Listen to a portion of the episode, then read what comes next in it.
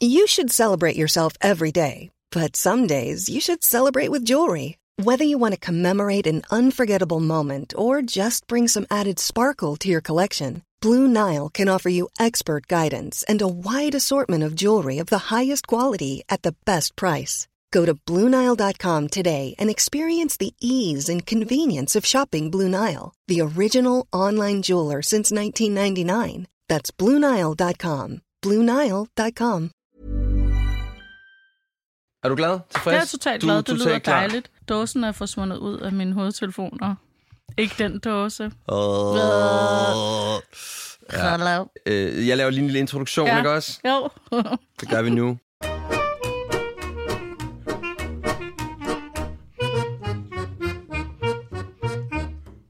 I dag får jeg besøg af det første hundkøn i podcasten, nemlig tv- og radiovært Sara Bro. Sara har stort set i hele sin karriere været en del af mediebilledet. Hun startede helt tilbage i 1995 på P3, hvor hun lavede børneradio.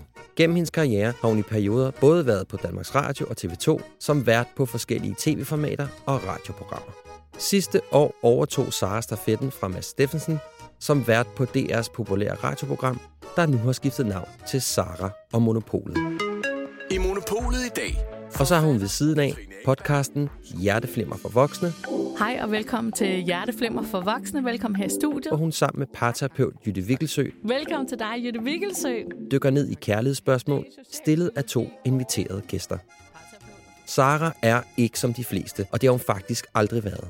For allerede fra hun var en lille pige, meldte hendes far ud til Saras mor, at hans datter ikke skulle opdrages til at gøre rent, vaske tøj eller tage sig af andre huslige forpligtelser. Jeg er opdraget til, at jeg må gerne kun beskæftige mig med de ting, der er sjovt. Men hvad sker der så, når en ung, selvstændig og stærk kvinde, som er opdraget efter en klassisk mandemanual og lært at tage ansvar som et handkøn, møder virkeligheden? Ja, det kan skabe lidt udfordringer. Især når det kommer til parforholdet. Jeg har nogle gange kigget rundt og været sådan lidt, skal jeg, skal jeg kunne lide at gøre rent for at være i et parforhold?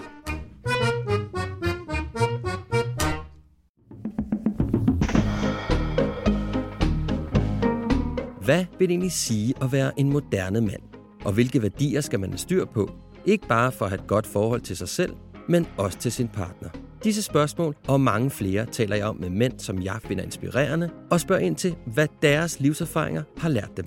Alt sammen for at blive klogere på mig selv og min identitet som mand. Mit navn er Mikkel.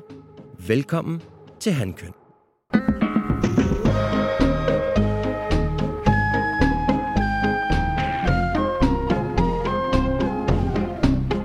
Det der er jo, Sara, det er, at du er jo ikke en mand. Okay. Er du klar over det? Ja, Nå, men det er fordi, du er den første kvinde, jeg har i min podcast. det er jeg meget stolt af. Er du ikke lidt jo, det? mega stolt af. Vi har sådan talt om, at du skulle være her før, og så nu er det endelig sådan lykkedes. Ja, Så nu bliver det sådan lidt en sommerspecial, tænker jeg. okay. Sommerspecial med Sara Bro. Mm. Normalt er det sådan, så har jeg jo de her sådan fire værdier, som jeg taler om med mænd. Ja, Og dem kunne jeg egentlig talt ret godt tænke mig at vende med dig også. Ja. Og sådan finde ud af, kan vide, hvordan du ser på det at tage ansvar i livet, mm. og det at tage... Så griner du lidt. øh, når du er i en relation, hvordan tager du dig af det? Ved du, hvad for nogle behov du har i din relation? Mm. Hvad er dit formål? Altså, har du en idé om, hvad du gerne vil med livet? Hvad vil du gerne bidrage med? Og så synes jeg, det er jo rigtig spændende også at høre, sådan, hvad, er din, hvad er dit forhold til din egen sårbarhed? Så det er sådan lidt det, vi skal pille rundt i i dag. ja. Og jeg tænker sådan først, jeg synes, det kunne være ret interessant at høre, hvad tænker du er status på manden og kvinden? Og også fordi du... Der, hvor du startede. Ja, ja, fordi jeg tænker også, du sidder jo også Ja. i hjerteflimmer, Ja, ja, 100%. Sammen med fru Vikkelsø. Ja, Og virkelig sådan taler meget om de emner mm. og udfordringer og konflikter, der er. Ja. Og så tænker jeg, okay, du er da en meget god sådan, muldvarp til ligesom at give mig en insight på, hvad, ja. for dit perspektiv som kvinde. Ja. Go. Jeg vil bare lige understrege, at jeg føler mig ikke som nogen ekspert. Det er jo derfor, jeg startede med at lave hjerteflimmer for Ja. voksne, fordi jeg bare tænkte, det kan ikke være rigtigt. Jeg er stadigvæk øh, det, som jeg kalder en kærlighedsidiot, ikke? som vi kaldte det dengang, vi lavede hjerteflimmer for første gang. Altså tilbage i 2006 og 7, ikke? hvor jeg var altså starten af 30'erne og virkelig heller ikke kunne finde ud af det, vel? Ja. Øhm, så det er jo derfor, jeg er gået i gang med at lave det. Jeg synes, at det jeg er allerbedst til, det er at stille spørgsmålstegn ved en masse øh, ting. Og det er klart, at her, altså i Hjerteflimmer for voksne, og sammen med Jytte, der, der stiller jeg jo også sindssygt meget spørgsmålstegn ved det konventionelle, ikke? Altså, Hvad mener jeg, du med det? Jamen, fordi jeg ikke selv synes, jeg passer ind i den der sådan stereotype øh, rolle af en kvinde, og jeg synes ikke, at jeg heller føl, har nogensinde følt mig tilpas i ligesom de der sådan, forventninger om et ægteskab og et parforhold, og den der, det som Jytte nogle gange kalder for øh, Jytte Vigelsø, som jo har været parterapeut i 400 ja, siden år, ikke? Og, ja, Ja. ikke? Og, og har skrevet, øh, skrevet den der... Derfor forelsker forelsker- du dig ikke i den forkerte. Ja, præcis. Ikke? Hun, God bog, det sådan. Ja, og hun er PhD i socialpsykologi, så det er jo ligesom, det er ikke bare noget, hun slynger ud, men hun, hun kalder det for Disney-drømmen, som jo er et eller andet, vi tit er opdraget med, at tro, at det her, det er sådan, kærligheden skal være. Mm. At øh, man møder en, og så er det bare forever, og så er det bare, når man først har mødt den rigtige, så er man bare lykkelig for evigt, og så får man to børn, og så sker, bliver det bare ved med at være magisk. Og så Men har du aldrig at- sådan tænkt, at det var... At Det du, der- du skulle også have den Disney-drøm der? Altså, jeg vil sige sådan her. Jeg voksede op i 70'erne, og øh, med at ægteskab, det var bare super småbold, det skulle man holde sig fra. Og altså nogle andre idéer, ikke? Jo, jo. Øhm, så jeg, nej, jeg er ikke vokset op med, at øh, som fra jeg var barn, men det er jo klart, at jeg er vokset op, det er vi jo begge to, i en kultur, hvor man ligesom synes, at det er det rigtige, det er målet. Men min oplevelse af det har været, det har meget været af dem, der har været tæt på mig og talt om,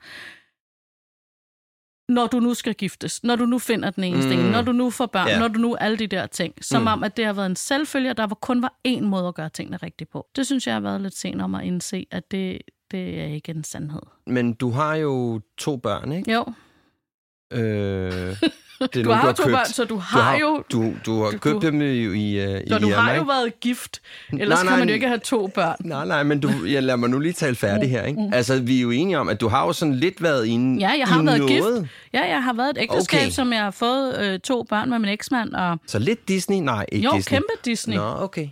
Så, Så du har jo været lidt inde i det der øh, ja, det er, jo, scenarie, ikke? det er jo derfor, jeg kan sige, at jeg, mm. at jeg havde svært ved at finde mig tilpas i det. Ja, men det kan jeg jo fuldstændig genkende fra ja. mit eget liv. Altså, det var jo fuldstændig standard, og når jeg kiggede rundt på alle mine venner, der i min sådan, midt, slut af, slutning af 30'erne, mm. der havde de jo alle sammen glaseret tegltag. Og men det havde de jo. Ja. Og der var rosé i haven, og mm. øh, Billy, Bobby, Victoria, øh, Connecticut, han skulle så, øh, du ved... Nå, men kender du ikke det? Altså, så var det ligesom det der...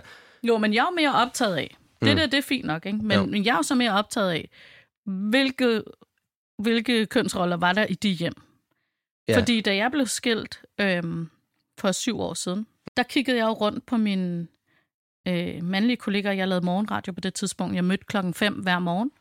Øh, og øh, altså, jeg havde et barn, der gik i børnehave, og et barn, der gik i skole. Hvordan gør man det? Ja, øhm, og jeg kiggede, rundt, ja, så jeg kiggede rundt på mine kollegaer, mandlige kollegaer, og hvad havde de?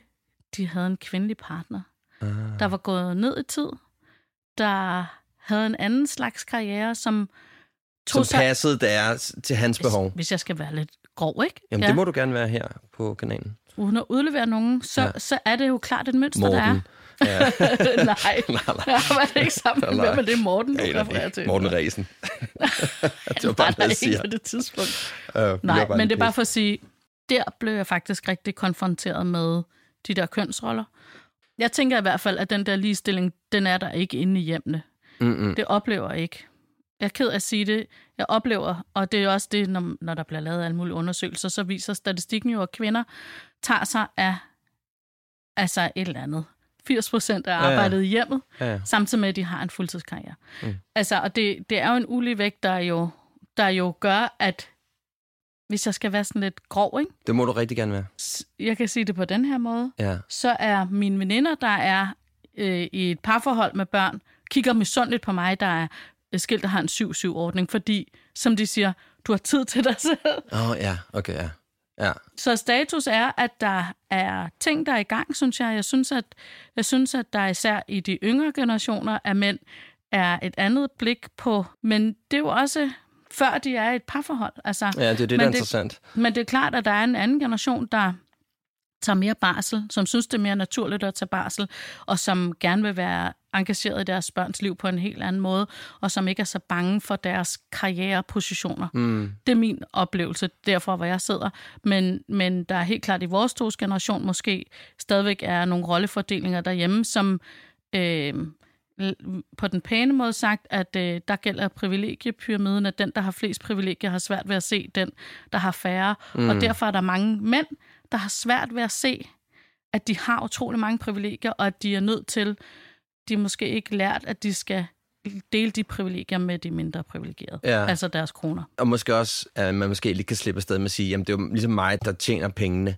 ja. Nå, men kunne man ikke godt, altså hvis vi nu skal være lidt frække, som ja. siger, det er den frække, den frække, den frække grove, sommer special. Ja, det er Korn 40 udgaven, ikke? Altså, at, at kunne man måske godt sige... Jeg ved, altså, det, jeg ved det godt, jeg at det er sandpapir, skal jeg bare sige. Jamen, det ved jeg godt, ja. du ved. Det er også derfor, jeg bruger den ja. reference. Men det er jo også det, jeg hører meget for eksempel med mine klienter. Jamen, det er jo også mig, der tjener pengene. Nå, jamen, hun kunne måske også Ja, tjene, penge. tjene penge. Flere penge, hvis du arbejdede mm. lidt mere derhjemme, ja. tog lidt mere ansvar i, dit, i, dit, øh, i din familie. Har du en fornemmelse af, at de yngre mænd, altså generationer før os, at de, har de mere adgang til deres følelsesliv end vores generationer af ja, mænd? Jeg har i hvert fald indtryk af, at der er en, øh, i hvert fald i, øh, det er svært at sige, ikke? Altså, hvad fanden baserer det på? Men ja, jeg synes, at jeg... Gallup? Ja, jeg har nem...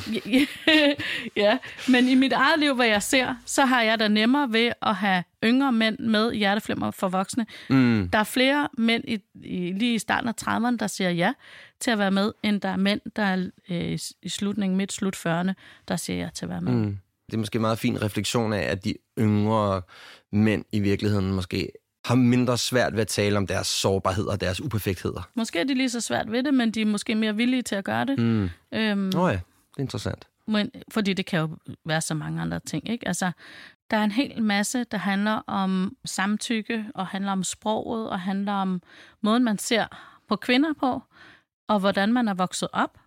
Mm. Øhm, der handler om, hvordan man ser sine egne relationer, eller sin egne familie øh, ansvar, mønstre og ansvar, man tager i familien. Ja. Ikke? Det, er sådan, det er sådan, jeg oplever det i hvert fald. Men jeg baserer det jo kun på mine egne Om det kan du også... observationer Nå, og ja, jamen, Det er jo ikke, fordi jeg forventer, du er professor i Nej. statistik, men det er bare interessant, fordi når man tænker også bare i, ja. i forhold til, at, at du undersøger det område mere, ja. end de fleste gør, ikke? Jo. Altså. Og, og så er der en anden ting, som jeg har igennem det, altså også siden jeg blev skilt, har tænkt over, at øhm, jeg har en masse veninder og bekendte, øh, og tidligere kollegaer og alle mulige, ikke, som er på min alder, som også er blevet skilt. Mm. Øh, og det der er rigtig mange af os, der ikke har lyst til at have en kæreste. Hvorfor det? ja, præcis. Ja. Hvorfor det? Ja. Alt for hurtigt spurgt der, Mikkel, ikke? Nå, altså... det er da vildt interessant. så lægger, jeg lægger en pause og siger, Hmm. Mm-hmm. Hvorfor det? Vil du prøve at forklare det? Prøv at forklare. Ja, jeg bliver ja, nysgerrig på ja, det, du siger, så præcis. prøv at sætte nogle flere ord på. Øhm, og da, da jeg en masse gange havde opdaget den reaktion, som du har, hvorfor det? Nej, det er ikke så... Oh, oh, okay. Lad mig lige sige færdig her. Hvorfor? Eller? Jamen, jeg er nysgerrig på, for jeg tænker sådan... Jeg begynder at have sådan en idé om at sige, okay, men det handler måske om din selvstændighed. Det handler måske noget om, du kan gøre, hvad du vil. Du skal ikke stille dig til rådighed for nogen. Du skal kun tage ansvar for dig selv og dine børn. Altså, det er det, jeg er nysgerrig på. Ja. Det er ikke så meget sådan, hm, hvorfor vil du ikke ind i Disney 2.0? Ja. Det er ikke så meget det, jeg, jeg er nysgerrig på. Og det er helt klart de argumenter, der du har. Ja. Øh, men det, det, der, det, jeg bare lagde mærke til øh, forskellige steder i mit arbejdsliv, det var, at der var en masse mænd, der reagerede på, der var sådan, hvad, hvorfor vil de ikke det? Øh, men der også var skilt, var sådan her, mm, jamen lidt eller det skal man da, eller det, det ja. er det, man leder efter, eller et eller andet. Og jeg synes bare, at de historier, jeg fik fra mine veninder, var, var simpelthen så sjove og interessante, og jeg oplevede bare, at det var at der var et eller andet, så jeg faktisk prøvet at få lov at lave nogle tv-programmer om det, for det synes, der er noget pisse spændende, der sker med kvinder på min alder, der ligesom har fået børn og er blevet skilt, og bare ikke søger tilbage i et parforhold. Det må der skulle der være en grund til, mm. og det er da pisse spændende. Må jeg komme med en tese? Ja, det må du gerne. Jeg har også nogen. Jamen, det vil jeg også gerne høre. jeg oplever, at øh, kvinder kommer på et tidspunkt, hvor at de ligesom, og det er også ren og skær antagelse, jeg er heller ikke galop. Er det observationer fra dit eget liv? Det er observationer fra eget liv og for samtaler i det, den sfære, ja. som hvor i at jeg befinder mig i. Ja. Okay. Jeg oplever, at det virker som om, at der er mange kvinder, der er lidt trætte af det, som manden leverer. Ja.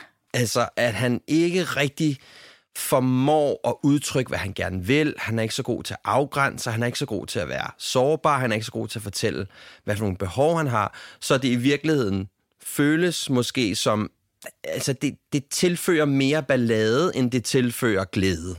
Ja. Det, det, det er tesen. Det er Ja. en af teserne. ja. Hvad tænker du om den tese? Øhm, Er den for grov? Er vi over Nej. i korn 20 nu? nej, nej, slet, slet ikke. Okay. Jeg synes, det er rigtigt set, ikke? Ja. Øh, og det, det er også det, jeg hører. Øhm, og så, så synes jeg, at det virker tit som om, at mænd har brug for en kvinde i deres liv. Mm. Jeg har også brug for en kvinde i mit liv. Forstår du, hvad jeg mener? Ja, ja. Det var det, jeg ville hen til, da jeg kiggede rundt på mine venner der, der blev skilt, hvor jeg var sådan lidt, jeg skal have en kvindelig partner, fordi at jeg har brug for I en... hørte det her først. Ja, jeg har brug for en, der... på det tidspunkt, da jeg lavede morgen, jeg havde brug for en, der var hjemme med mine børn og kunne følge dem i skole og børnehave, og jeg havde brug for en, der gad at lave madpakker og lave mad, hvis der var en, der hvad, altså gjorde de ting, som jeg gjorde, altså vaskede tøj eller whatever. Ja, Meget det kan man jo betale sig fra, ikke? det kan man i dag, ja. Øh, Jeg havde en kæmpe griner over det dengang, fordi vi har alle sammen brug for en kvindelig partner. Ja, ja. Fordi at vi kvinder, i, i min opfattelse, bare igennem hele livet og mange liv før os, er opdraget til, ubevidst, måske ikke sådan en til en af vores forældre, men er samfundet til, at det er sådan, man er en god kvinde, en god partner og mm. øhm, en god mor. Så det, du siger til mig med andre ord, det er, at der kunne måske være noget om, at det nogle gange er lidt lettere at være sig selv, når man når en vis alder, fordi man har brug for en vis selvstændighed, og man har brug for måske også noget selvstændighed for sin partner. Jeg ved ikke noget, med en vis alder, fordi der er jo også en kæmpe Over 20. der er jo, der, altså det der er jo ting lige nu, som jeg tænker jo også må øh, smitte af på en eller anden måde på vores allesammens ligesom opfattelse af vores familier, det er jo, at, at nu, er det, nu er det helt legit, at du er kvinde, og du ikke har nogen partner, at du øh, får betalt fertilitetsbehandling, ikke? hvilket jeg synes er nice. Ja. Men det betyder jo også, at der er en, en ekstrem uafhængighedsbølge fra kvinder, ja. fordi det ved alle kvinder. Du behøver ikke at finde en mand. Nej, i hvert fald ikke til noget tryg, økonomisk tryghed eller fertilitet. Jamen, i- ikke for noget, for Nej. nogen grund, andet end hvis du har lyst. Ja. Det er jo en bevægelse, der har været i gang i mange årtier, men den nu her, nu bliver de sidste sådan, ting jo, hvad kan man sige, muliggjort. Du mm. behøver du ikke engang en partner for at få børn. Nå, men det er jo også interessant, ikke? Fordi så begynder jo hele ideen om mandens tilstedeværelse at være lidt mere kompliceret, ikke? Lidt vakkelvogn. Det er lidt vakkelvogn, det system, som der ligesom er blevet lavet udenom manden, fordi det fungerer ikke rigtig mere, det der patriarkalske system, hvis vi skal gå lidt ned i det. Altså, det, det er jo også det, der er interessant, og det er jo også derfor en årsag til, at jeg jo også blev skilt. Det var, fordi jeg ikke øh, rigtig forstod min rolle entalt var i den relation. Nej. Altså, jeg havde ligesom en idé om, jeg, jeg måtte, jeg, skulle, jeg må godt tage mig de ting, jeg synes, der var fede og sjove. Ja. Ikke? Altså, jeg måtte vildt gerne slå græs og male stakit og bygge noget. Og det er jo der, hvor jeg har et problem. Ja. Fordi at det er jeg også opdraget til. Jeg er, ikke, jeg er opdraget til, at jeg må gerne kun beskæftige mig med de ting, der er sjovt, og det har jo skabt nogle øh, problemer i mine Konfrontationer. kærlighedsrelationer. Ikke? Ja. Fordi jeg føler mig ikke mindre berettiget til at vælge et først øh, på det, der er sjovt. Jeg vil også til hver en tid hellere... Jeg kan ikke engang... Jeg har lært at lappe en cykel, men jeg vil hellere lære at lappe en cykel og selv finde ud af det med et, øh, en eller anden YouTube-klip, Ja. ja. end at gøre rent. Ikke? Ja. Til hver en tid. Altså, hvad, undskyld mig. Altså, jeg vil da også hellere arbejde, end at gøre rent. Eller jeg vil da hellere finde på en bog, jeg skal skrive, eller Ja. ja. en, en eller anden sjovt samarbejde med nogen, jeg kender. Altså, Det er også det, jeg ser, at der er en... Altså, at øh, jeg, jeg vil så gerne have, at manden forstår ligesom sin rolle i, i en relation og sige, jamen nu handler det jo virkelig om, som jeg synes var virkelig godt sagt af dig. Det skal du have. At Ja, du sagde, nu handler det jo om, om hun har lyst. Det handler ikke mere om, om det er nød. Det handler ikke mere om sådan, gud, jamen, så kan jeg ikke få, mm. så er jeg ikke råd til brød eller ruer. så kan jeg ikke, ikke få lov til at købe, øh, tage et lån i banken til Nej, præcis. Nu handler det om, har jeg lyst til at være sammen med det her menneske? Ja. Kan det her menneske bidrage med noget til mig? ja, eller har vi noget sammen, vi, vi kan finde sammen om og have det nice omkring? og det er jo der, hvor jeg tænker, at det handler om, at man skal jo, hvis man ligesom ved, hvad man selv er, og man ligesom har en idé om at sige, "Nå, men, det her kan jeg godt lide, det kan jeg ikke lide, og hey, når du siger sådan der, hvad betyder mm. det? Eller kunne gå ind i en konflikt bare, ikke? Mm. Altså, som var et, et, jeg vil sige, har været noget af et issue for mig, ikke? Ja, og, altså, gå, ja, og gå ind i konflikter. Ja, det har været, altså jeg har været eklatant ringe til det. Ja. Altså, Hvis du kom til mig og sagde sådan, jeg synes, det der måde, du lige sagde det der til mig på før, det gjorde mig faktisk lidt ked af det. Vil du så angribe mig? Det har jeg ikke sagt. Ja, Øh, eller ja. Og så vil jeg, sådan mente jeg det ikke. Så ville jeg sagt, nå, nå, ja, det er jeg da ked af. Og så er jeg, du ved, sådan gået ud af rummet, ikke? Eller så havde jeg sagt, øh, ah, så for helvede. Er du ikke lidt nærtagen i dag? Eller, ej, det har jeg aldrig nogensinde sagt. Det der, hvad snakker du? Det kunne jeg Eller- finde på at sige. Jeg mente det ikke på den måde. Jeg mente det ikke på den måde, ikke? Og så i stedet for at sige, hey, det er jeg da ked af, prøv at fortælle mig noget. Altså, hvad, hvad, Ja. hvad, hvad sagde jeg? Gud, det er da ked af. Det, det må jeg da lige få justeret.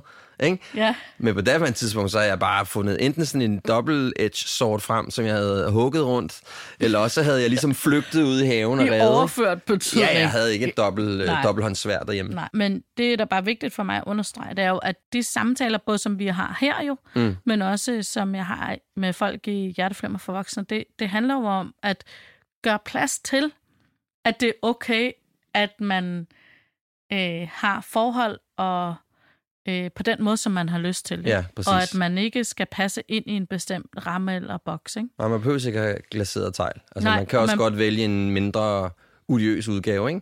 Præcis. Nå, men, og derfor elsker jeg, jeg, jeg prøver også at invitere nogle gæster, som, hvor jeg er nysgerrig på, fordi de gør tingene på en helt anden måde end nysgerrig over. Og det er jo tit nogle yngre folk. Ja. Det er jo tit nogle yngre folk, der bare, og du ved, hvor, så er der jo 400.000 øh, begreber for non-monogami og alt muligt, ja. og det er pisse sjovt at høre om, ikke? Ja, øh, og høre deres erfaringer med, ligesom, hvad er det, de gør, hvad er det, de tænker om kærlighed, og hvordan er det... Og de fleste af dem har jo også tanker om, hvordan får jeg det der rækkehus i Birkerød til at passe sammen med, Ja, at jeg det. godt vil have fire kærester på en gang, ikke? ja. Og både arbejde i Monaco og i Slagelse samtidig, ikke? Altså, det, nå, men det er også det, altså, det er et projekt, ikke? Altså, det, det bliver også interessant at se, hvor kommer Ja. det her... Hvor ender vi henne? Altså, Ja. det synes jeg er mega interessant.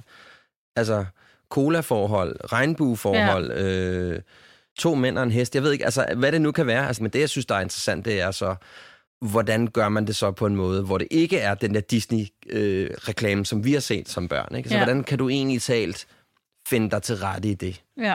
Det, jeg kan mærke, der er vigtigt for mig, det er jo, Ja. at øh, det er en reaktion, jeg synes, jeg tit møder, både blandt mine mandlige venner og også andre steder, det er, at der er mange mænd, der føler det som et personangreb. At øh, kvinder ligesom, hvad kan man sige, rejser sig og er sådan her, nu, nu, nu Mm. vil vi gerne have tingene på den her måde. Mm. Det, kan, det kan virke på nogle mænd som et personangreb, fordi at øh, der ligesom indirekte eller direkte bliver sagt, det du har gjort indtil nu, det virker ikke mere.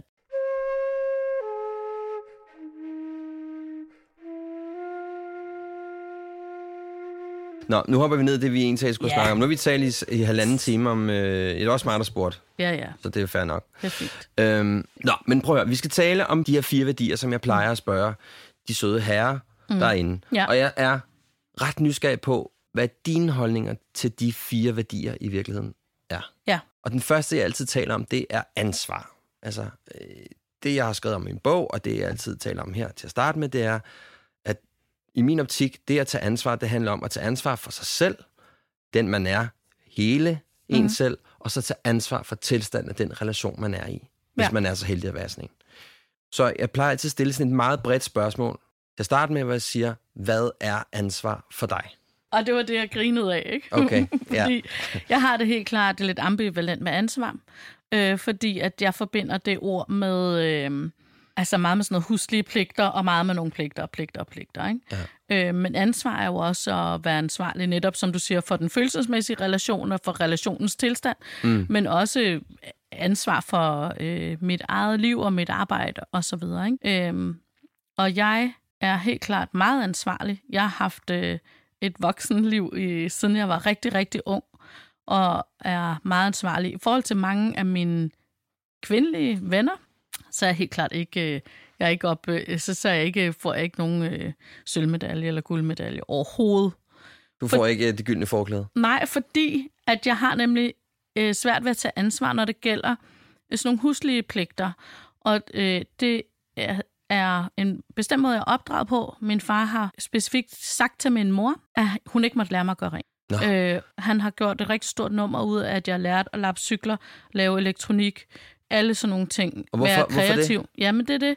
Det er fordi, at der i 74, da jeg blev født, der var det hans observation. Han synes, at øh, sådan nogle huslige pligter som rengøring og så videre, det forhindrede kvinder i at være kreative, og det tit øh, forpligtede dem på en eller anden måde til at øh, gøre rent for en mand. Ah.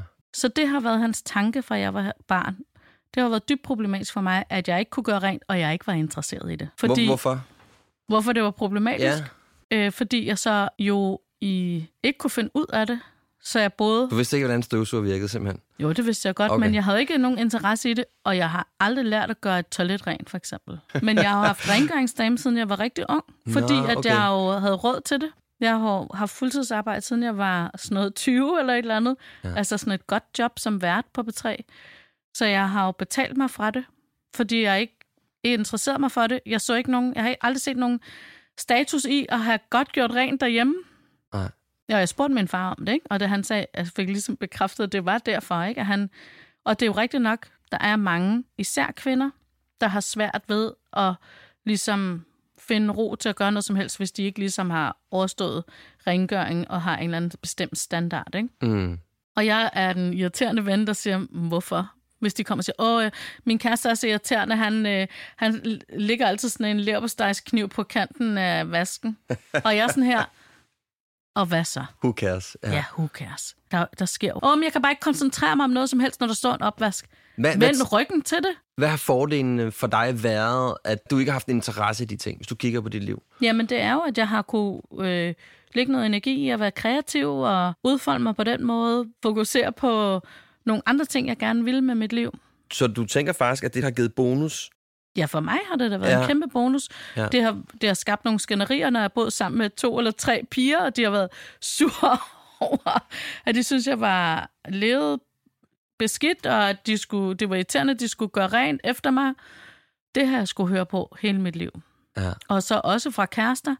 Øh, men så kan jeg til gengæld sige, altså jeg er så dårlig til det, så enhver kæreste, der jeg har haft, som jeg har boet sammen med, som har været virkelig dårlig til at gøre rent, hvad, og ikke interesseret sig for det, og ikke været vant til at gøre det, de har følt sig tvunget til at begynde at gøre det, fordi jeg ikke gør det.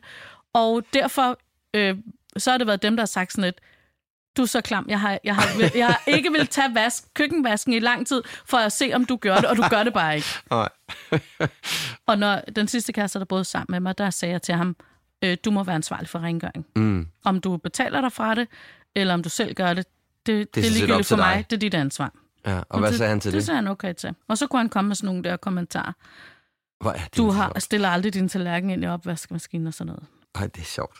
Ja, det er ikke lidt Jo, sjovt. det er lidt sjovt. Altså, at det lige pludselig bliver din kæreste, der kommer og siger til dig, kan du ikke være sød at fjerne den der franske stryns fra, øh, Ja. fra kanten, ikke? Ja, eller et eller andet, ikke? Altså, Jo. du, ja. Det var så sjovt, så jeg faktisk fik vand i øjnene. ja, nå, men det er jo bare for at sige, at ja. det er jo også en af grundene til, at jeg har jeg har nogle gange kigget rundt og været sådan lidt, skal jeg, skal jeg kunne lide at gøre rent for at være i et parforhold? Det synes jeg ikke, man skal. Så er der jo den anden del, som du også lige nævnte før. Ja, det er ansvaret for stemningen i parforholdet. Det, Ja. har, det har gået meget op i. Og det er Ja. ja. et problem for mig faktisk. Det, det, det er et problem, jeg har, at jeg... Det, det synes jeg er svært at finde en balance med.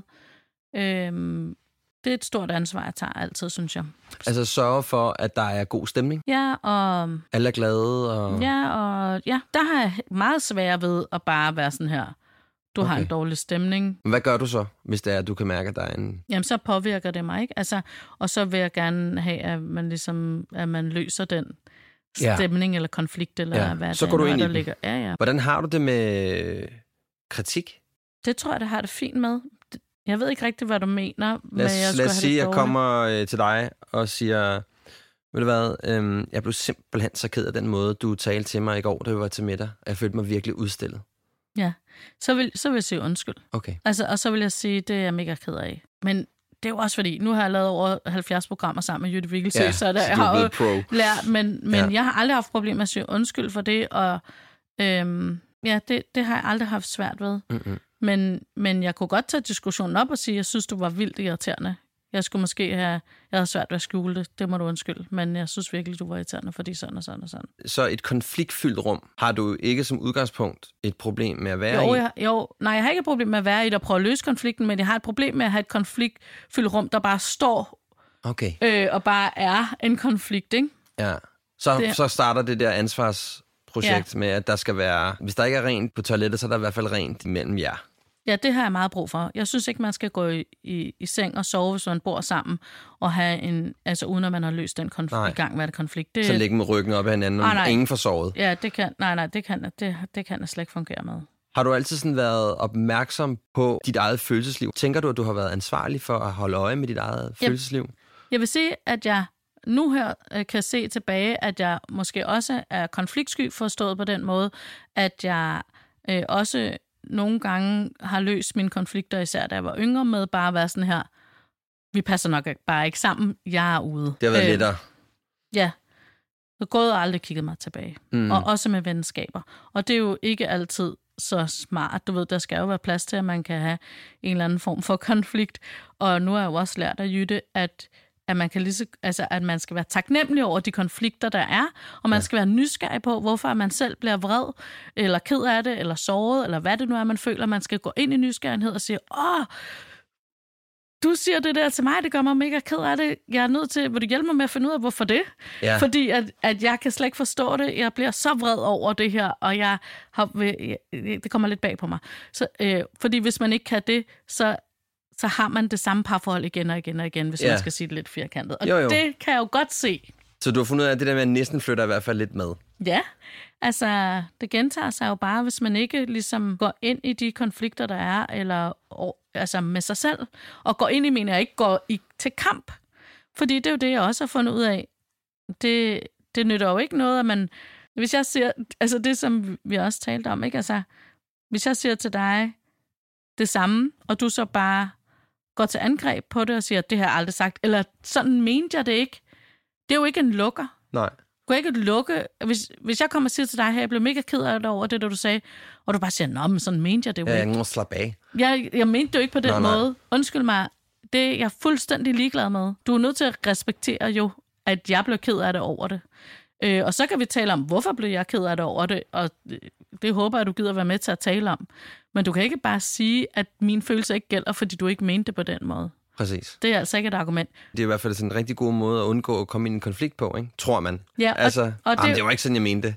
Nej, men det, det var så sådan, det var ikke sådan, det føltes. Nej, nej, det, det, det er sådan oplevede jeg det. Ja. Det, det, det, det er legit. Ja. Så på den måde, så er jeg en skiderik at diskutere med, fordi jeg gider ikke høre på sådan noget der.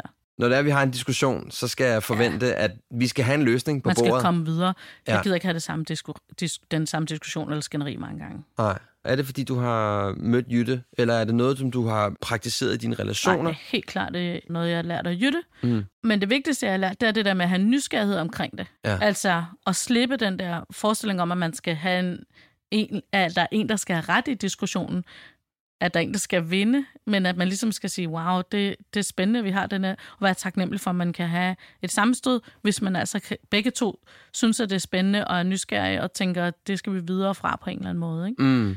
Øhm, men jeg har, ikke, jeg har ikke selv lykkes med at praktisere nogle af de der ting jo. Nej. I nogle forhold, og jeg synes, Hvorfor ikke? Øh, Jamen, fordi, fordi jeg tror, jeg har haft den her konfliktskyhed, eller jeg har haft sådan en, nu har jeg prøvet at snakke med dig om det en masse gange, og jeg føler ikke, at, du, at vi kommer Bolden videre. bliver ikke rigtig spillet tilbage. Ja, eller at vi kommer bare ikke videre, vi bliver ved med at have det samme skænderi, så jeg er ude for vel, ikke? Ja. Hvad vil du gøre anderledes i dag? Der vil jeg prøve at være mere nysgerrig omkring det. Ja. Men det er jo klart, det kræver, at man har en partner, der også er nysgerrig. Som ikke begynder på at sige, at jeg mente det jo ikke. Det var ikke det, jeg mente, eller jeg mente det ikke på den måde. Eller... Mm. Du ved, ligesom afvise, at jeg har en eller anden oplevelse af det, ikke? Ja. Altså, jeg vil bare understrege igen, jeg er overhovedet ikke nogen ekspert i det her. Men prøv at høre, jeg er jo jeg ikke... har men, ikke nogen kæreste, Nej, nej. altså. Jamen, hey, hey, vi, lad os lige Så blive det enige er super ting. nemt at sidde og teoretisere og sige, sådan her gør man, når man er i et forhold, og så er det ikke lykkes endnu for mig. Men prøv at høre her. Altså, jeg er jo ikke øh, inviteret dig ind for, at du skal være ekspert. Jeg er jo inviteret dig ind, fordi jeg er nysgerrig på, hvad dine tanker er omkring det. Ja. Jeg har aldrig nogen siddende over i nogle af de her stole, mm. Som ved noget mere, end du nødvendigvis gør. Nej. Altså, jeg er da også selv... Øh, der er en masse ting, jeg også har lært efter, at jeg har været i relationer, hvor jeg Ja. kan se, hold kæft, mand. Hvor, jeg, hvor, hvor ville jeg ønske, at jeg havde vidst, at når jeg gik ind i en, i en diskussion med, med hende, jeg var sammen med, råbe lidt, eller Ja. kaste med en karklud, eller hvad jeg kunne lave dumheder. Jeg ville ønske, at jeg havde vidst de ting. Ja, Altså, det er interessant at møde en kvinde, som, som tænker sådan, jamen, min ansvar handler om at sørge for, at min relation i teorien ja, virker. Nå ja, men altså, at du gør da i hvert fald et forsøg på at få det til ja. at gå i en eller anden retning, som er duelig for jer begge to, ikke? ja. Og det synes jeg da er ret interessant. Jeg synes jo, det er lidt, lidt af kvinders problem, at vi tager det største ansvar. Vi, vi bærer the mental load i et parforhold. Det Ja. synes jeg er et problem. Og jeg synes, det er svært at give det fra mig. Jeg synes, det er svært at engagere min partner i det.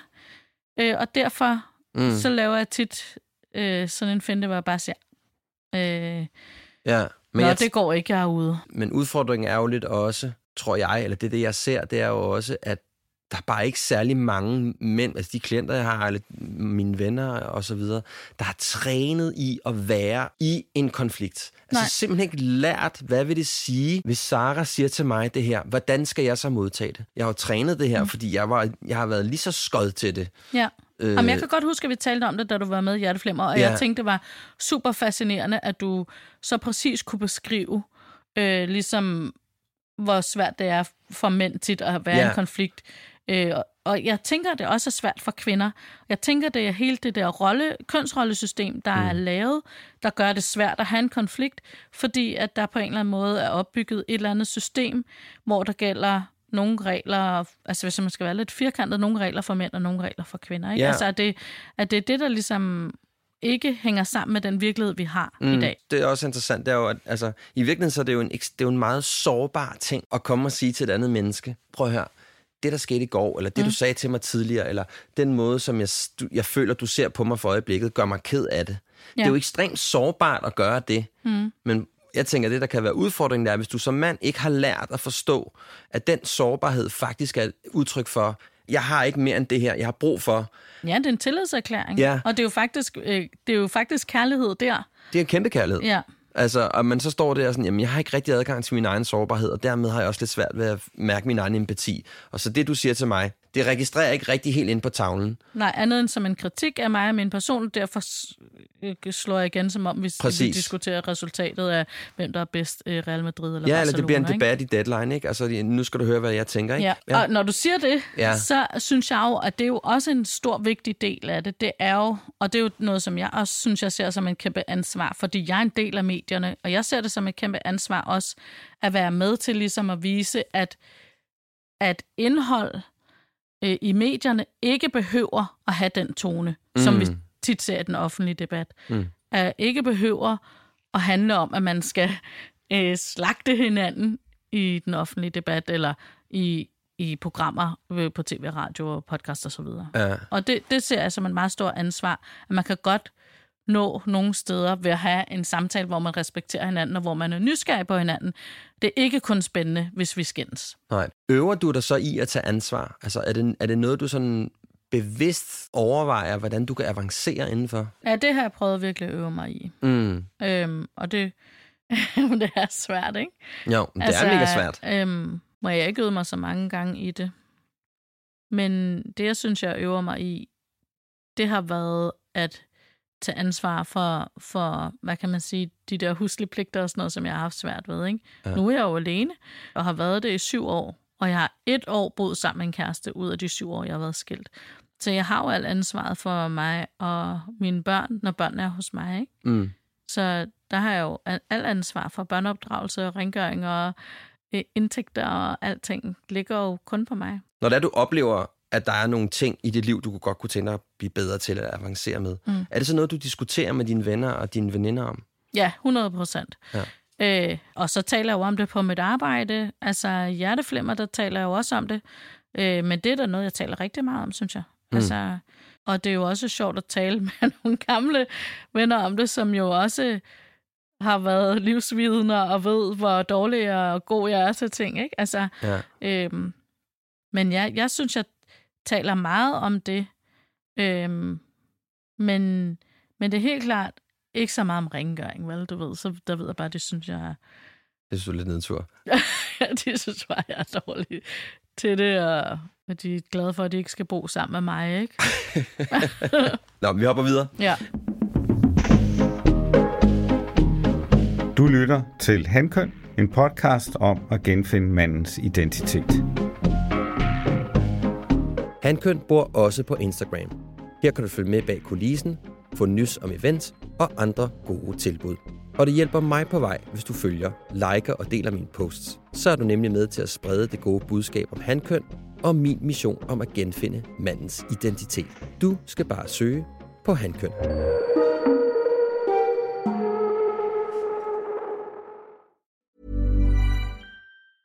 Hiring for your small business? If you're not looking for professionals on LinkedIn, you're looking in the wrong place. That's like looking for your car keys in a fish tank. LinkedIn helps you hire professionals you can't find anywhere else, even those who aren't actively searching for a new job but might be open to the perfect role. In a given month, over 70% of LinkedIn users don't even visit other leading job sites. So start looking in the right place. With LinkedIn, you can hire professionals like a professional. Post your free job on linkedin.com slash people today. Ever catch yourself eating the same flavorless dinner three days in a row? Dreaming of something better? Well, HelloFresh is your guilt-free dream come true, baby. It's me, Kiki Palmer. Let's wake up those taste buds with hot, juicy pecan-crusted chicken or garlic butter shrimp scampi. Mm. Hello Fresh. Stop dreaming of all the delicious possibilities and dig in at HelloFresh.com. Let's get this dinner party started.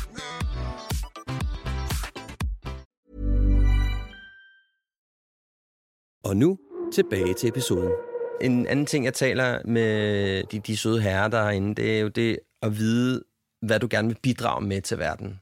Altså jeg tror, det er ret vigtigt, at man som mand, og i virkeligheden også som kvinde, er klar over, hvad det er egentlig er, man gerne vil bidrage med det arbejde, man laver. Og, og når jeg taler om det, så taler Hvorfor, hvorfor, hvorfor synes du, det er vigtigt jeg tror, at det, tale om i den her podcast? du skal vide, hvorfor er det, at Sara Bro sidder i radioen? Hvorfor er det, at John maler? Hvorfor er det, at Susanne går ned og er en skolepædagog? Mm. Altså, Altså, så er det for lytterne, at du tænker, at de skal vide, hvorfor jeg gør det, jeg gør, eller for min partner? Det er nemlig det, der kommer nu. Mm. Den måde, jeg ser formål på, det er ikke, at du skal være en god kæreste, mm. eller at du skal være verdens bedste mor.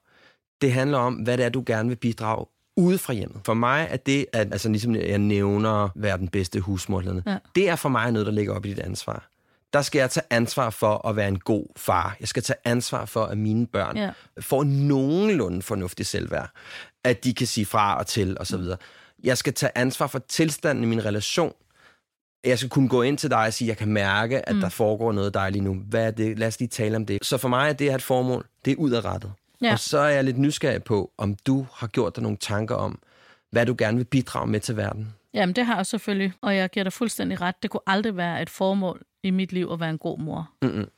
Øhm, det, det, det oplever jeg tit. Des, desværre siger jeg, at kvinder kan have det, som ligesom den ting, de går op i, og det, det, det synes jeg bare, man skal være. Jeg synes, man skal... Jeg har også irriteret over at kalde det for den bedste mor, eller en god mor, eller en god far, og sådan noget i virkeligheden, fordi så er man... Så synes jeg, det handler om, at man har et ansvar for at netop at øh, opdrage øh, sine børn og give dem nogle værdier, som man går ind for. Mm. Øh, og det, det er bare en selvfølge på en eller anden måde. Det er ikke et job. Det er i hvert fald sådan i mit liv. Jeg har, Jamen, jeg har, jeg jeg, jeg med har et arbejde, jeg virkelig går Ja. op i. ikke. Men det har jeg jo oplevet at blive shamed rigtig meget for, at have et arbejde, jeg går meget op i. Så meget op i, så jeg hellere ville have en babysitter til at aflevere mine børn, der er blevet skilt om morgenen, så jeg kunne gå på mit morgenradiojob. Ikke? Og hvem er det, der shamer dig for det? Eller shamede dig for det? Øh, Alle? alle? Okay. Altså kollegaer og Nej. lyttere og... Nej, men jeg kunne mærke, at det blev der set skævt til fra alle sider. Ja. Og det var ikke noget, der var opbakning fra heller til min, altså fra min chef, fordi jeg var sådan, det kan da ikke være rigtigt, at jeg kun kan have det her job, øh, hvis jeg er i et parforhold. Det, det, kan, det er da ikke ordentlig repræsentation for vores radiokanal, at det kun kan lade sig gøre at passe det her job. Du må give mig et tilskud til en babysitter. Ja. Ikke? Ja, du kan kun lave formiddagsradio fra nu af. Ja. Ja. Øhm, og jeg, jeg prøver at sige til ham, mit perspektiv er vigtigt, fordi at halvdelen af ægteskaber ender i en skilsmisse. Ja. Så, så det er jo vigtigt, at der sidder en. Men det er en lang diskussion, ikke? Ja, ja, men i hvert fald, så oplevede jeg det alle steder fra, at du kan forestille dig. Det, der var min tanke, det var jo, altså jeg skulle møde klokken 5, det vil sige, jeg skulle gå kvart i fem om morgenen, ikke? Mm. Så i princippet ville den nemmeste løsning jo bare være at sige til min eksmand, jeg kan desværre kun have børnene hver anden weekend, fordi jeg kan jo ikke aflevere dem selv.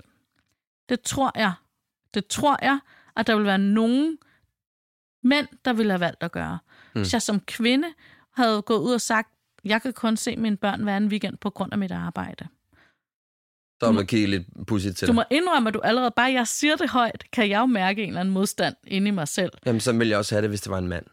Vil, ja, Ja, det okay. vil jeg. Men du må indrømme, at der findes flere Ja, ja, fædre, ja. der kun ser deres børn hver anden weekend, end der er mødre. 100 procent. Og det, Og det det, og det, det- tror jeg statistisk er et fakta. Altså, ja, og jeg vil sige, jeg synes, det er totalt i orden. Jeg synes, det er en total i orden prioritering, hvis det er det, man kan blive enige om som skilsmisse, at det mm. er det bedste for børnene øh, og for vores familie, at fordeling af ansvaret er på den måde. Fordi jeg tror ikke umiddelbart på, at det altid er bedst for alle, at forældrene skal have lige meget børn, og Nej, nej, nej. alting skal deles 7-7 osv.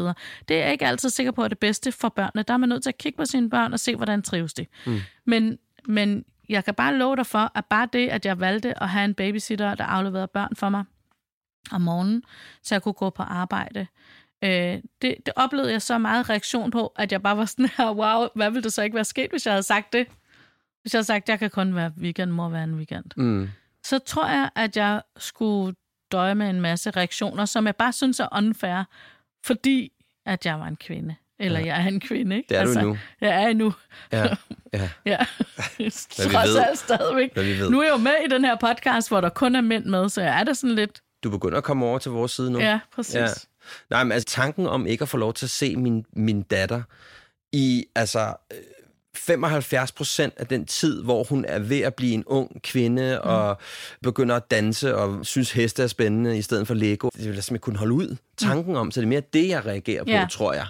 Jeg er sådan klart. set skide ligeglad, hvad folk gør. Altså, de kan Ja. gøre lige, hvad, de, hvad der passer dem. Men vi- det er en vigtig holdning at give udtryk for. Det synes jeg virkelig, at Ja. det er. Jeg synes, det er vigtigt at ligesom pointere. Og der, hvis vi skal tilbage til at tale om et formål, Det skal så vi. tror jeg, at mit formål er at ligesom at nedbryde folks fordomme om hinanden. Okay. Øh, og jeg, jeg, jeg, jeg vil gerne forandre verden, og jeg vil selvfølgelig gerne gøre verden... Øh, altså, ligestilling er helt klart noget, jeg går sindssygt meget op i. Men det kommer af, at gerne vil nedbryde fordomme, sådan til, at man føler sig okay, som man er. Mm. Altså, fordi jeg kan, jeg, det er mig fuldstændig umuligt at forstå. Jeg kan også få beskeder fra mænd, der siger sådan her, de der negle, du har, det er ikke pænt. Nå, fedt. negle skal være korte og røde malet. What? Ja, det er også vildt. da han har skrevet to gange til mig i løbet af det sidste halve år, så, jeg skrive, så fik jeg lyst til at skrive til ham og sige, ved du hvad, øh, det der ikke er pænt, det er at uaffordret kommentere på øh, fremmede personers udseende. Udseende, ja. Øh, og jeg har min negle, mit tøj, mit hår, mit liv fuldstændig som det passer mig. Ja. Altså, Med venlig hilsen. ja, pas din egen tallerken. Ja, ja, præcis. Pas din egen tallerken. ja. Hvorfor? Ja, Hvad bilder du dig ind overhovedet have en holdning til min negle? ja. Og Det- det, det er der jo altså... Der er jo andre ting, man også skulle gå op i, ikke? Hvornår krystalliserer det for dig, at det er det her, du gerne vil bidrage med? Mm, jeg tror, det altid har ligget som sådan en underforstået ting, fordi jeg altid selv har følt mig lidt uden for øh, konventionerne, eller det sådan normale, eller som meget ung, ligesom været sådan, okay, jeg passer ikke ind i den her boks. Skal jeg forsøge at passe... Altså, du har to muligheder så, ikke? Skal jeg forsøge at passe ind i boksen, eller, Eller eller skal ikke. jeg bevidst bare stille mig herude og gøre alt, hvad jeg kan for ikke at passe ind? Og jeg valgte det sidste, da jeg var teenager, ikke? Jo. Øh, og der, så det tror jeg, så er det jo så, så er det jo bare været en eller anden ting. Det har jo været et livsvalg hver gang så. Og øh, så tror jeg, at det jo så via mit arbejde har jeg så fundet ud af, at det havde jo en eller anden resonans ud i, i lytterne på B3, at de kunne godt lide det. De, vil, de, de kunne godt forstå det. Mm. De kunne godt identificere sammen med det. Ja, Øh, selvstændigheden også, ikke? Jamen, og, og det der med, at det, man godt må være øh, anderledes. Og derfor så, så er det jo blevet mere og mere klart for mig. Men det var helt klart der i min skilsmisse, at jeg tænkte, der er et eller andet her, som er, som er helt forkert, og en kasse, jeg slet ikke passer ind i. Øh, og og den, den kasse er der også nogen, der forsøger sådan presse ned over hovedet på mig, selvom Ja. jeg er blevet skilt. Ikke? Så det er sådan der, at Ja, fordi det, det er vil jeg syv år sige. siden, der begynder sådan at blive ret tydeligt for dig, Ja, det tror jeg bliver mere det er det her, det bevidst. handler om, ikke? Jeg tror, jeg bliver mere bevidst om det. Indtil da, der var mine børn jo også mega små, så tænker man ikke sådan mm. mega mange fede sammenhænge. Men i virkeligheden, det jeg hørte også lidt sige, det er, at du i virkeligheden måske fra barns ben af faktisk har gjort det, uden du egentlig har været klar over, at det, det var det, du gjorde. Ja. Du har ikke sådan tænkt over det, da du var lille. Nej. Jeg skal bryde stereotypen. Nej, nej, jeg så, så det som et stort problem. Okay. Altså, altid. At jeg Hvad, ikke, hvad, hvad, mener du med, det var jamen, problem? at jeg ikke passede ind i den, i, når jeg kiggede rundt øh, på mine veninder, så, så, så, så, synes jeg, at så synes jeg, jeg havde svært ved at passe ind i den forventning, der var om at være kvinde. Men hvorfor var, det var så, helt ung, ikke? hvorfor var det så, at du ikke valgte at... at... Prøve at passe ind. Ja, nå ja, men altså tage er karmenkølers i håret og... Øh, Det gjorde jeg. Men, øh, eller et eller nej, andet. nej, men det er det, det, det, jeg prøver at sige, at det, det, det har jeg ubevidst taget en beslutning om. Det, Okay. det kan jeg ikke. Jeg har sikkert gjort nogle forsøg øh, på at prøve at passe ind.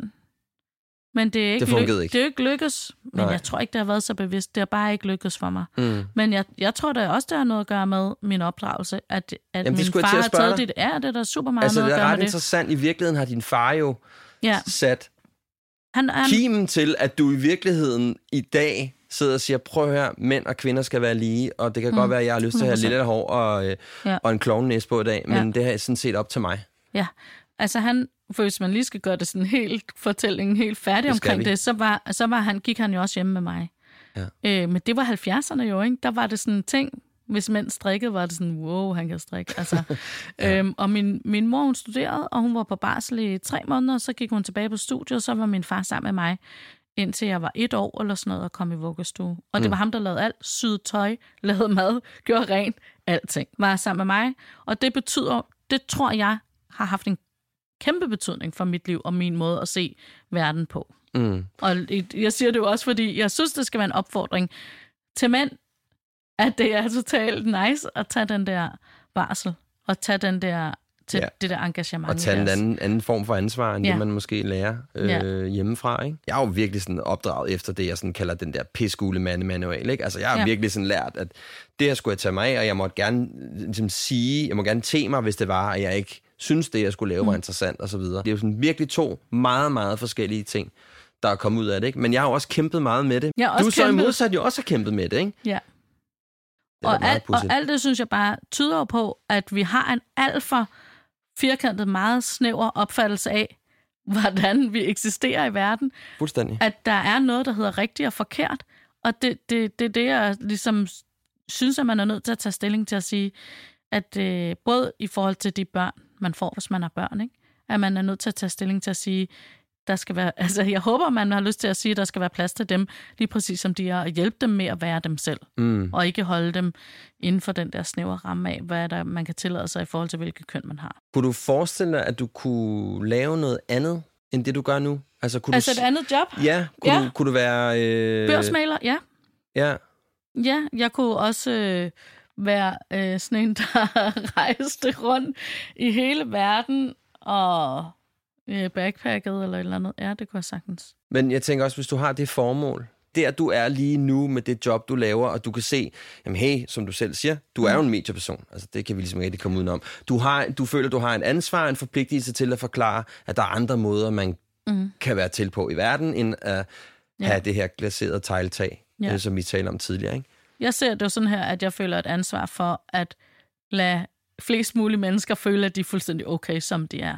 Mm. Ved at på en eller anden måde forsvare dem i mit arbejde. Øhm, og ja, ja, det er da helt klart. Jeg klipper jo også selv min podcast. Det er jo en måde også at fortælle historier på, så jeg tror, det er jo det, jeg på en eller anden måde gør. Ikke? Jeg er Mm. nysgerrig.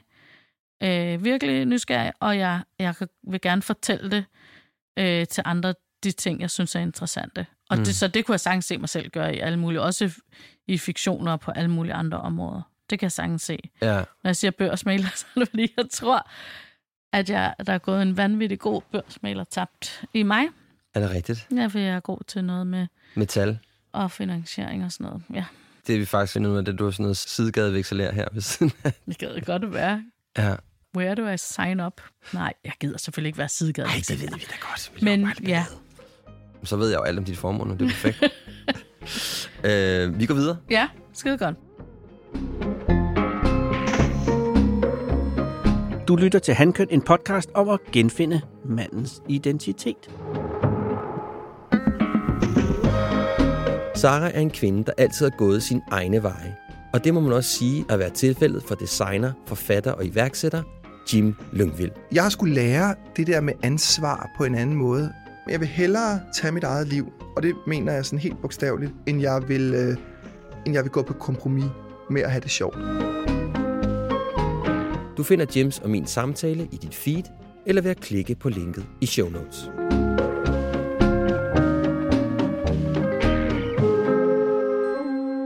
En ting, som jeg har været meget øh, opmærksom på, det er, at dengang jeg var gift, og i virkeligheden også i min efterfølgende relation, det var, at jeg var meget, meget skidt til at finde ud af, hvilket behov jeg havde.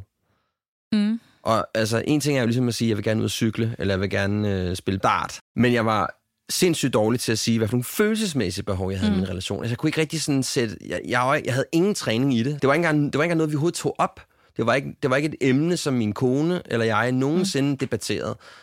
Og det fandt jeg jo ud af efterfølgende, at det jeg ikke sådan vidste, at jeg for eksempel havde brug for nogle gange at få at vide, at jeg var skide dygtig til at have lagt det gulv, eller altså, du ved, nærmest altså, få et klap i røven mm. og sige, kæft, hvor ser du lækker ud i de bukser, eller altså anerkende min maskulinitet, eller at jeg ikke kunne lide, at der blev råbt, når vi havde diskussioner, eller alt det, det havde jeg slet ikke gjort mig nogen tanker om. Mm. Og det fandt jeg jo så efterfølgende ud af, var problematisk. Og jeg oplever mange mænd, ikke rigtig tager stilling til, hvad det egentlig er, de har brug for at have i deres relation. Det kan der være mange årsager til, men jeg tror, en af årsagerne til det kunne være, at det er lidt femset, og det er lidt, lidt, lidt, lidt for sårbart at sige, jeg har faktisk brug for det her i vores relation. Ja. Og det kan godt være, det er en ting, igen, det er jo for, med mine flotte briller på, og noget, jeg synes, jeg oplever i min generation måske, og det kan godt være, det er bedre i yngre, det ved jeg ikke. Men har du gjort dig nogle tanker om, hvad for nogle følelsesmæssige behov du har? Ja, øh, men jeg heller ikke synes, jeg har været sådan særlig sådan overdrevet dygtig til det. Øh, men primært har jeg jo haft den her løsningsmodel, jeg sørger for det selv. Okay. Hvordan ser den ud, den Jamen, jeg har bare aldrig forventet, at der var nogen andre, der skulle komme og forløse det for mig. Øh, så hvis jeg havde nogle behov, så har jeg fikset det selv. Okay. Øh, så hvad er det for nogle behov, du kunne have? Jamen, de, de behov, du nævner for eksempel, altså, der, jeg har da sagt til masser af kærester, at jeg vil gerne have flere komplimenter, eller øh, jeg, vil, jeg synes et eller andet, jeg synes et eller andet, det har meget sjældent virket. Ja, så hvordan er det blevet modtaget? I, i, ja, men mere sådan, okay, det er da altid blevet modtaget med, okay, det kan jeg da godt sige, men det har ikke... Der har været lidt stille bagefter. Ja, der har ikke været, det har, ikke været, det har været svært ligesom at, at ændre sådan en dynamik, ikke? Ja. Øhm, men, men jeg har jo en fordel, fordi at det vil, vil jo være mit spørgsmål til dig, det er jo, har du ikke talt med dine venner om følelser? Til et vist niveau, men, men altså, der har jeg måske kunnet sige, at det går sgu ikke så godt derhjemme, eller, altså, jeg har jo ikke, jeg har jo ikke fået den sparring, som jeg vil have ønsket i dag, jeg kunne få, hvor det kunne sige, hvorfor er det, det ikke går godt? Hvad ja. er din rolle i det? Hvordan Men du har aldrig sagt til dine venner, hey, jeg har brug for, at vi taler om det her. Du, nej, du skal mødes med mig nej. og vende det her med mig, fordi jeg er i panik. Det har du gjort med din partner i stedet for. Ja, men jeg, jeg har godt sådan, jeg, jeg, jeg synes, jeg har været okay til at sige, du ved, at jeg skulle brug for at tale, mm. eller ja, den er mm. helt gal, og så har, så har vi ligesom siddet i, en, i et kar sammen, ikke? Og så har vi ligesom bare sådan uh, fermenteret rundt i det der sådan snask, ikke? Og sådan, om det er også noget møg, og, og det skal du da heller ikke finde dig i. Og, altså, det er bare sådan, så er det jo bare blevet sådan et ekokammer, jeg ligesom mm. har siddet ind i. Øh, hvor, med, med en like-minded, der... Ja, du ja. er sådan, hold kæft, man, måske også for langt ud, eller ej, det synes jeg kraften ikke, du skal finde ja. dig, ikke? Altså, så må du sgu også videre, eller hvad man nu kan sige, i stedet for at sige, hvad er egentlig dit ansvar ja. i det her? Hvordan ja. kan det være? Hvad har det handlet om? Ja. Har du talt med hende om det? Kunne ja. det være en... Altså, den slags samtaler har jeg ikke det haft. Det er en måde, jeg oplever, alle ligesom øh, ser på deres konflikter i deres parforhold på, det er ved at bare give den anden skylden. Mm og at der så netop sidder et ekokammer, og så bliver alle bare enige om, at det er den andens skyld, ikke? Jo, præcis. Og, og, og det, øhm, så synes jeg, der, altså, og når jeg siger alle, så, så er det fordi, jeg synes, at det er, det er en måde, vi diskuterer på, på en eller anden måde i parforholdet, det er jo, at man bare giver den anden skylden for alle mulige ting, ikke? Mm. Og det, Jamen, det, lægger der, ansvaret væk fra, ja, ja. for sig selv, ikke? Og det handler nemlig om ansvar, ikke? Mm. Altså, øhm, og det handler også om måden, man taler sammen på. Jeg ved ikke, om jeg har været god til at udtrykke mine behov. Jeg, jeg synes, jeg har været ret præcis, og også fået det at vide af flere parterapeuter, ja. som jeg har frekventeret ja. i parforhold. Øhm, at jeg har faktisk meget præcist udtrykt mine behov, eller udtrykt de problemer, jeg synes, der var. Øhm, men jeg har ikke sørget for, at det blev forstået af modtageren. Okay. Og det, øh, det er jeg nødt til at sige, det har jeg også stejlet meget over. Fordi jeg synes ikke, det er mit ansvar, at du forstår. Okay. Hvis jeg siger til dig gentagende gange, det her det er et problem for mig, så, så, så synes jeg ikke, det er mit ansvar, at du forstår det. Mm. Hvis du ikke er interesseret i at lytte til mig, og hvis du ikke er nysgerrig over for det, og du ikke forstår, at jeg mener det alvorligt, og det i sidste ende kan ødelægge vores forhold, mm. så synes jeg, det er dig, der har et problem, hvis jeg skal være lidt firkantet. Det må du gerne være. Du tænker ikke, der er nogle samtaler imellem? Der er der masser af samtaler imellem, mm. men hvis jeg prøver at starte samtalen hver gang og bare få at vide, det synes jeg ikke.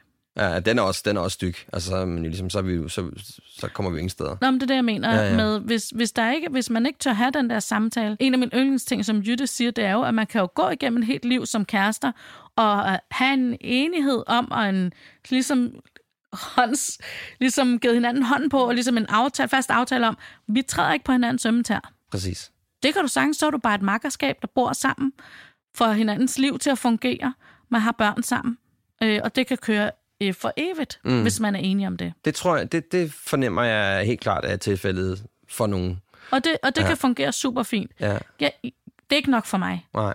Jamen, det, det, det, det synes jeg er mega interessant, fordi det var jo i virkeligheden nok også det lidt, jeg oplevede i min mm. relation, i min tidligere forhold. Det tror jeg, at alle med børn oplever. Ja. Du er jo nødt til at kunne have Det er nogle... bare sådan noget eksekverende noget, ikke? Ja, og mm. det er jo sådan, det foregår. Hvor du skal til en fest, så er jeg hjemme og har barnet, så skal jeg til en fest, så er du hjemme og har børnene. Altså, Mm. det, det er jo noget, et logistisk arbejde, og man taber jo let tit øh, parforholdet på gulvet der, ikke? Jo. Eller relationen, eller kærligheden, eller sexen, eller alting Ja, det er jo især, altså det, er, jo- det er jo det, der, det, jeg synes, der er interessant i det, det er jo også, at det, det første forsvinder, det er jo lidenskaben og passionen og spontaniteten, ikke? Altså, og det er jo nogle ting, jeg, altså, jeg virkelig, apropos hvad mine altså, mm. følelsesmæssige behov, jeg har, altså for mig er det sindssygt vigtigt, at vi kan lege, og vi kan have det sjovt, og vi kan lave noget ballade, og vi kan gøre nogle ting, der er spontane. Jeg ved, jeg er med på, hvis man har en, et barn med kolik, så er det måske ikke lige der, man tager i Tivoli. Men altså forstår du, jeg mener? At der er plads til, at, at vi kan lege og chatte til hinanden. Fordi det, jeg har lært, det er, at når jeg er i en relation, hvor det er til stede, så er jeg meget mere kreativ, og jeg er meget mere lidenskabelig og passioneret. Og de ting hænger jo sammen med seksualitet og så videre. Men det er det første, man ligesom sådan, eller jeg i hvert fald, mm. må tale for egen regning, har ligesom skubbet til side. Ikke? Spontaniteten. Ja, eller spontaniteten og det lejende element, Ja. har jeg også lidt en fornemmelse af, at tit forsvinder. Men så at komme fra det og tilbage til, at vi faktisk var to mennesker, som synes hinanden var skide sjov en gang. Det, det kunne jeg måske godt forestille mig kan være en udfordring, ikke? Det er da en udfordring for alle, tror jeg. Ja. Hvad gør det så ved dig, når det er, at du ikke får opfyldt de behov, du egentlig har? Hvad sker der så med dig? Hvordan reagerer du? Jamen, hvis jeg ikke vil, altså sådan som jeg har reageret altid, det er jo, at jeg opfylder dem selv, og så på et tidspunkt, så, så er man svært ved at forstå meningen med relationen, ikke? Jo. Så der kan man sige, der går din selvstændighed ind, og det der med at tage ansvar. Hvis det er ligesom, at øh, hovedmotoren ikke virker, så har du i hvert fald en, øh, en, en reservemotor, der går i gang og sørger for, at dit i hvert fald fungerer, ikke? Jeg skal jo nok, mit liv fungerer. Altså, og hvis, hvis du ikke er med til, at vores liv fungerer, hvis du ikke deltager i det, Mm. så, så rykker jeg det jo bare energien over på mit eget liv. Altså, det er Ja. i hvert fald sådan, jeg har løst det indtil videre. Mm. Og jeg siger ikke, at det er fedt, Nej, nej. eller godt, eller noget. Det er men, ærligt. Men det er, sådan, det er sådan, jeg har løst tingene, så, Mm.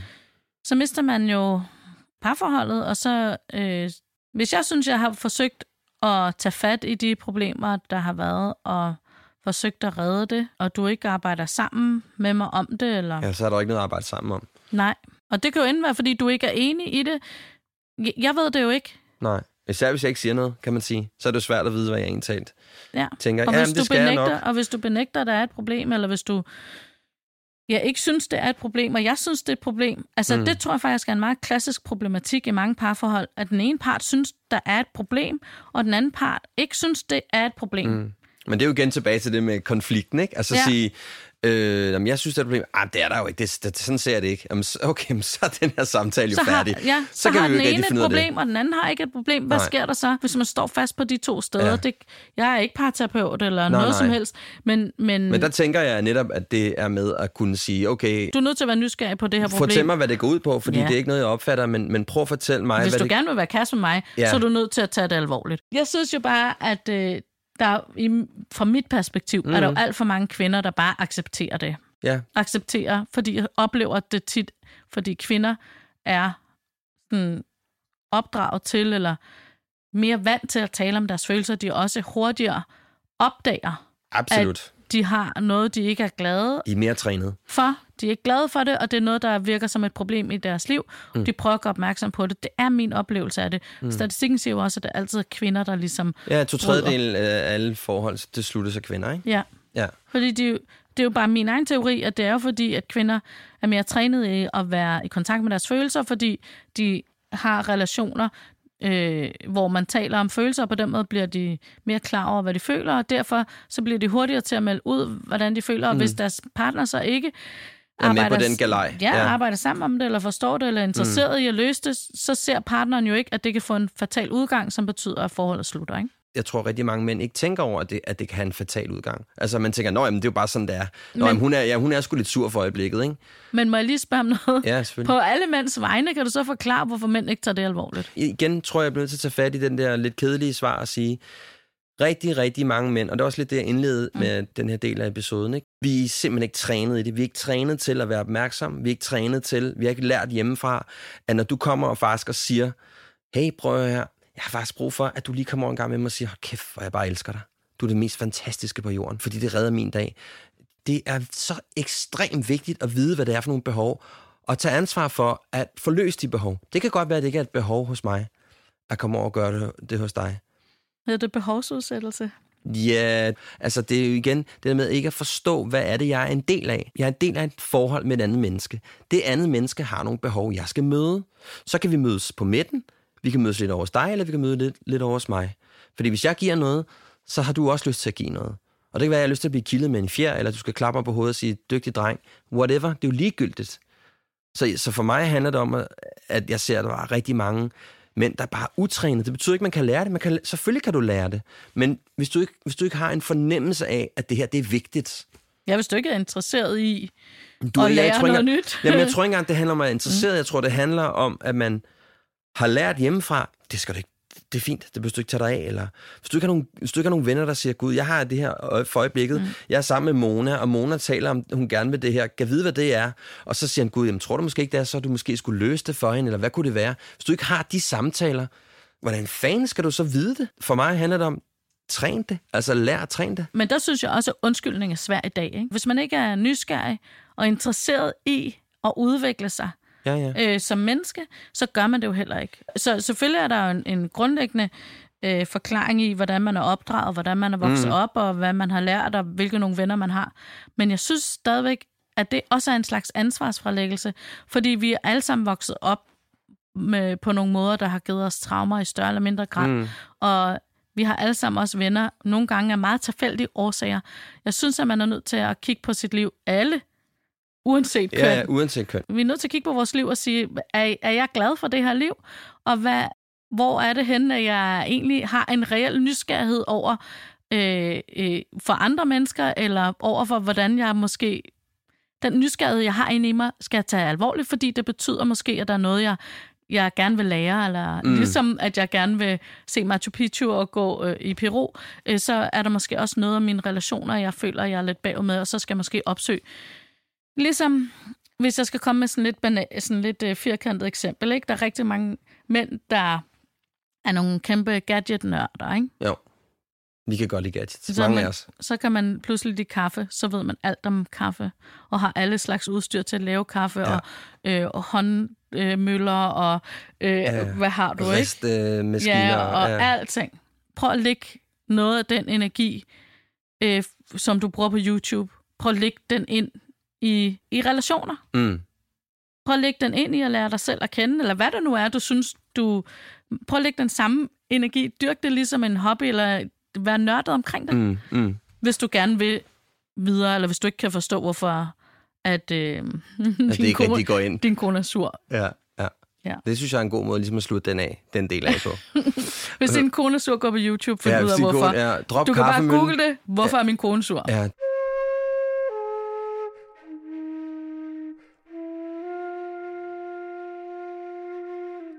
Sårbarhed. Mm. For mig har det været en ret stor udfordring i mit liv, fordi som man ligesom måske også lidt kan fornemme igennem det her program, at det er jo, det er jo tit det, det handler om, når man skal kigge på sin, sine behov og tage ansvar og så videre. Jeg kunne måske godt sige til dig, jeg er ked af det, eller jeg er vred, eller jeg er sur. Men jeg kunne ikke fortælle dig, hvorfor jeg var ked af det, hvorfor jeg var vred, hvorfor jeg var sur. Så det har været sådan ret problematisk for mig at være i den sårbarhed, og jeg, ikke- og jeg forstod ikke kvaliteten i at kunne være sårbar, hvad det egentlig gjorde for min relation. Hvordan har du det med din sårbarhed?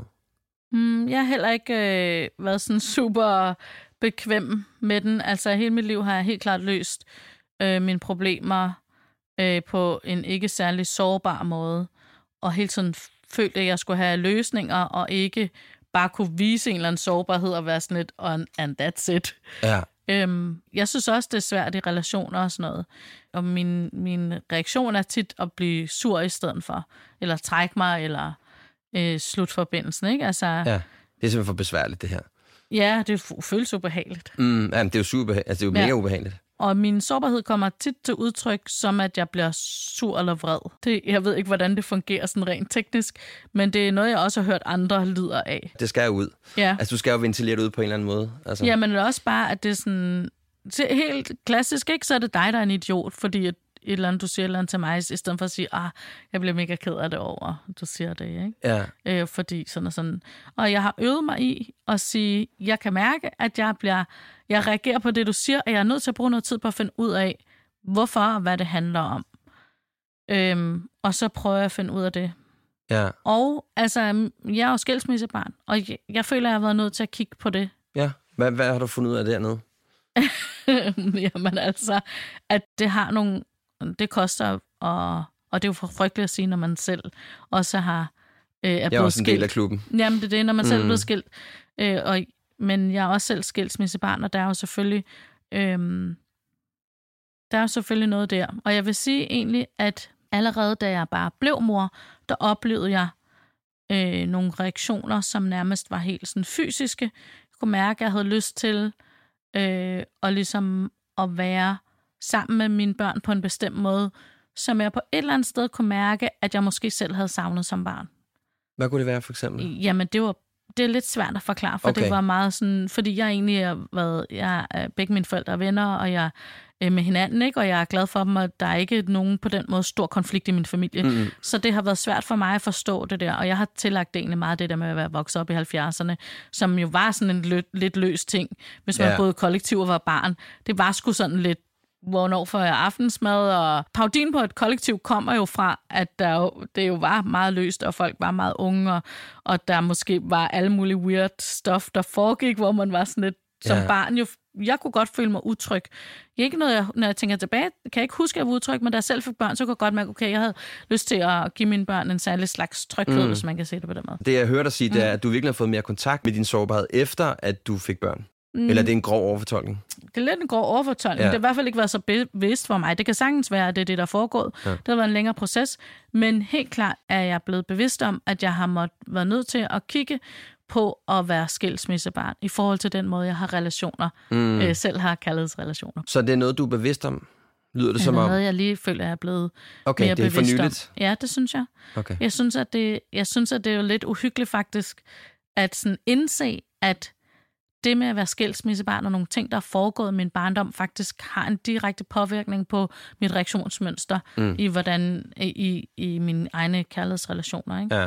Det er jo det, der er så uhyggeligt, man finder ud af, hvor meget man er et produkt af sit eget, det man kommer fra. Ikke? Ja. Altså, hvordan så en mor og far på en? Og, Ja. og øh, altså, de har jo gjort de samme øvelser. Altså, Ja. jeg fandt ud af, okay, jamen, hele mit liv har jeg i virkeligheden måske gået efter en devise om. Enten var jeg sammen med nogen, hvor det var, at jeg vidste, at de ville forlade mig.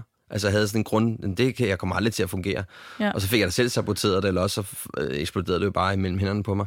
Eller også så havde jeg sådan et, nogle forhold, hvor det var, at jeg altid følte mig, at jeg følte mig super sikker, og jeg i virkeligheden vidste, at det var mig, der skulle gå, hvis der var nogen, der skulle gå. Ja. Men, men det, jeg synes, der var opturen at opleve, Mm. det er, at øhm, jeg oplever det som om, at det handler ikke om, at man skal tilbage og konfrontere sine forældre nødvendigvis. Nej, nej.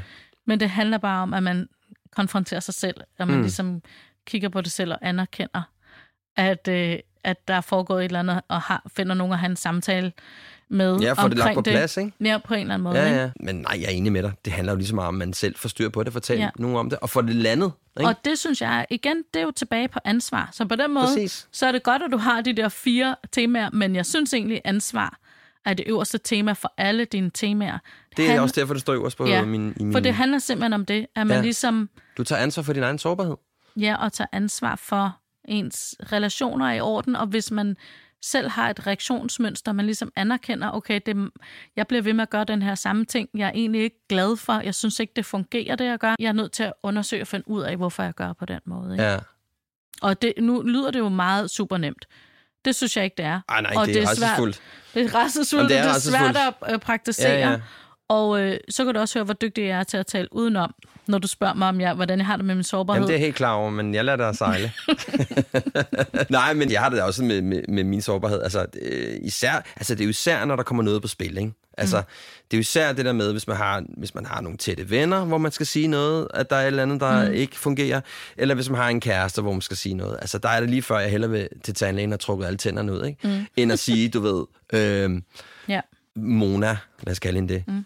jeg kan mærke, at jeg bliver sgu lidt utryg. Ikke? Altså også at forstå i virkeligheden, at sårbarheden handler jo om, det er det, vi kan, det er det, vi er nået til, det er vores vækstlag. Altså der er ikke mere Nej. end det.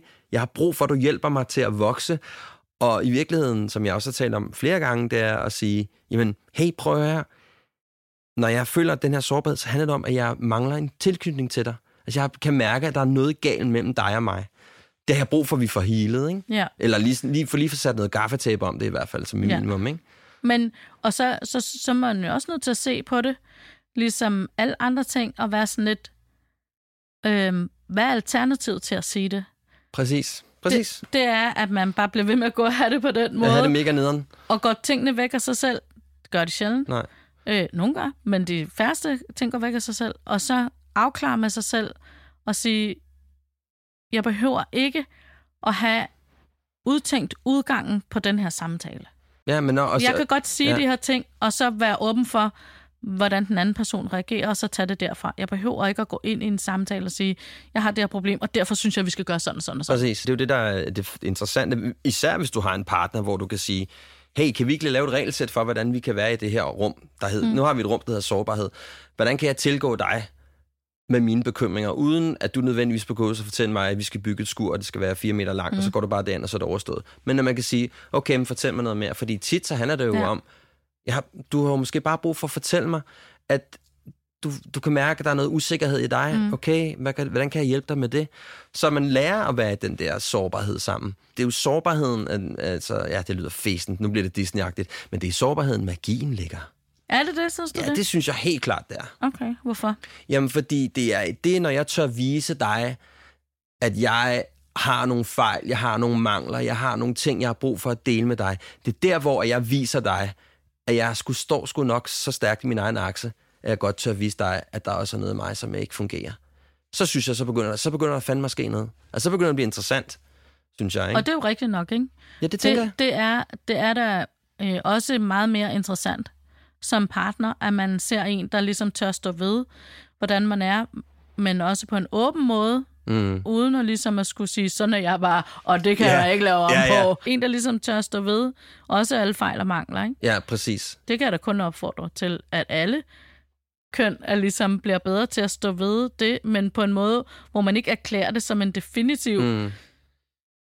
Afsluttet ting, men Nej, ligesom nej. siger, jeg er det er en her. undersøgende fase. Ja, jeg er nået Ja. hertil, og sådan jeg har det. Gider du tale med mig om det, fordi jeg er rimelig lost, ikke? Ja, jeg er lidt fucked på det område mm. lige nu, eller jeg, Ja. jeg er lidt svært i det område, øh, fordi man kan sige, øh, altså det modsatte, det er jo så, at så sidder den anden og siger, jeg kan simpelthen ikke mærke dig. Jeg ved simpelthen ikke, hvor jeg har dig henne. Ja. Altså, så sig dog noget. Jeg kan ikke mm. mærke dig. Hvad er det, du, hvad er det egentlig, du gerne vil? Og det er jo fordi, at, at ens partner føler, at man sidder og skjuler noget. Ikke? Ja. Jeg skal fandme ikke vise dig noget, fordi herinde dig er jeg sårbar, og hvis jeg er rigtig sårbar, så vil du ikke have mig. Ja, Men det er jo bare en total misforståelse af, kæmpe der foregår. misforståelse. Ja. Ja. Så vil jeg så til gengæld sige, at det, som jeg hører, både i dilemmaer, jeg får i, i Sara Monopolet, mm. og også selvfølgelig podcasten. Noget, der ja. faktisk også optræder som dilemma i Sara Monopol, hvilket jeg synes også giver et, et billede, det er, der er sgu ret tit den her fortælling, øh, og dilemmaer, vi tager op, ikke? Mm. som er, når man, min mand, han, jeg ved ikke, hvad jeg skal gøre, han taler kun om sine følelser sammen med mig. Han vil ikke tale med sine venner om Ah. ah. det, og han vil ikke, fordi han betragter det som et svaghedstegn. Ikke? Præcis. Og jeg, jeg kan ikke hjælpe ham med de der ting. Jeg ved ikke, hvad jeg skal gøre. Jeg ved ikke, hvordan jeg skal få det der work, Ja, worket på around. den byld der. Jamen, ja. jeg ved ikke, hvad jeg skal gøre ved det, fordi at han, han vil kun tale med mig om det, han vil ikke tale med sine venner om det, han vil ikke tale med sine forældre om det, han vil ikke gå til psykolog. Og det, det synes jeg også er et, sådan et billede, der er tilbagevendende, det er, at, at i parforholdet, der bliver det også kvinden, der på en eller anden måde ligesom Kan tage sig af det. de bliver pålagt de, det bløde arbejde, ikke? Præcis. Øhm, og, og der synes jeg sgu, altså hvis man, hvis man ærligt står og ligesom føler, at det er et problem, at man ikke kan fortælle om sine følelser og vise sin sårbarhed, så, og selvfølgelig er det ikke alle, der har råd til en psykolog, men, Men hvis man på nogen måde har, så synes jeg sgu, det er det værd. Mm. Øh, fordi det kan godt virke grænseoverskridende, hvis man ikke er vant til at tale om de ting med andre mennesker, som er ens venner, og man er bange for reaktionen, så kan man jo teste det med en psykolog først. Ikke? Ja. Det synes jeg er nogle gode afsluttende ord for den her øh, samtale. Hvad Ej, hedder det var det? da lidt kedeligt. Synes du det? Ja, var det ikke det? Nej, Mm, det ved jeg ikke. Men jeg vil sige, øh, og kæft, hvor er jeg glad for, at du gad at tale med mig. Jeg synes, det har været så hyggeligt. Jeg sad lidt og tænkte over, at jeg er da faktisk virkelig stolt af at være den første kvinde, der er med i din podcast. Ja, men jeg tænkte... Øh, Er jeg den sidste? Nej, det er du ikke. Okay. Du er ikke den sidste, men du skulle have ligesom første præmien, tænkte jeg lige der. Nej, det var dejligt. Tak for det. Men Sara, tusind tak, fordi du gad at komme og tale med mig. Det var så lidt. Det var spændende. Det synes jeg også. Farvel. Farvel.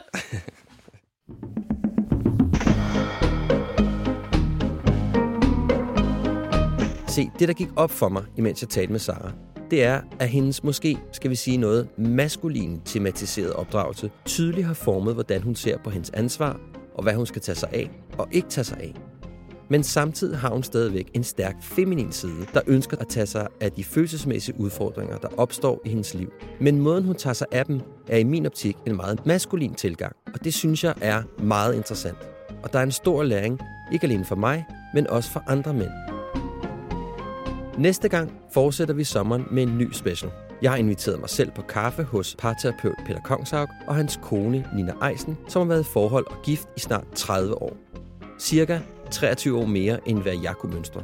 Jeg er ret nysgerrig på, hvorfor Nina og Peter ikke er blevet en del af den kedelige skilsmissestatistik. Og hvad deres opskrift er på at holde sig relevante over for hinanden i så mange år. På rigtig godt genhør.